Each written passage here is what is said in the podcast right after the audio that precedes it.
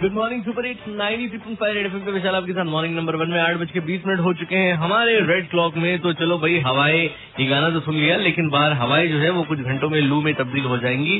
तो एक काम करते हैं, अभी यहाँ पे लू नहीं बढ़ाते, यहाँ पे आपको हम सुनाते हैं एकदम अच्छे से। भाई, एक खबर, ऐसी भी तो सुन लो। एक खबर, ऐसी भी।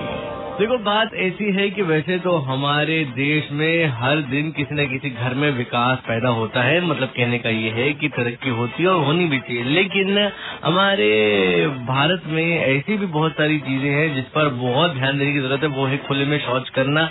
ऐसे में तमाम तरीके के विज्ञापन चल रहे हैं, सब कुछ चल रहा है, जहाँ पर लोगों को ये समझाया जा रहा है, बताया जा रहा है कि भैया खुले में शौच करना अच्छी बात नहीं है, बहुत ही गलत बात है और लोगों को टॉयलेट बनाने के लिए मोटिवेट किया जा रहा है। ऐसे में मैं आपको बता रहा हूँ रिंकू कुमारी के बारे में। जी हाँ बिजनौर ज़िले की है ये, और ये जो है, लोगों को घूम घूम के मोटिवेट करती हैं कि आप अपने गाँव में, अपने घर में टॉयलेट्स बनवाओ। जी हाँ और इनके मोटिवेट करने का तरीका जो है, वो थोड़ा अलग सा है। वो ऐसा है कि ये कविताएँ सुना सुनाकर लोगों को मोटिवेट करती हैं, जो इन्होंने एक्चुअली में लिखा है, जिससे कि भाई लोग जो है, वो मोटिवेट हो, और टॉयलेट जो है, वो अपने घर में बनवाए। तो क्या बात है, थोड़ा यूनिक तरीका इन्होंने अपनाया है। लेकिन सीरियसली ऐसे कुछ लोग हैं हमारी सोसाइटी में जिनकी वजह से लगता है कि हाँ आज भी इंसान ज़िंदा है और आज भी ऐसे कुछ लोग जो है, वो है जो अपने लिए नहीं भैया, अपने देश के लिए करना चाहते हैं। कुछ ज़रूरी नहीं है कि देश के लिए कुछ करने के लिए आपको सेना में जाना पड़े।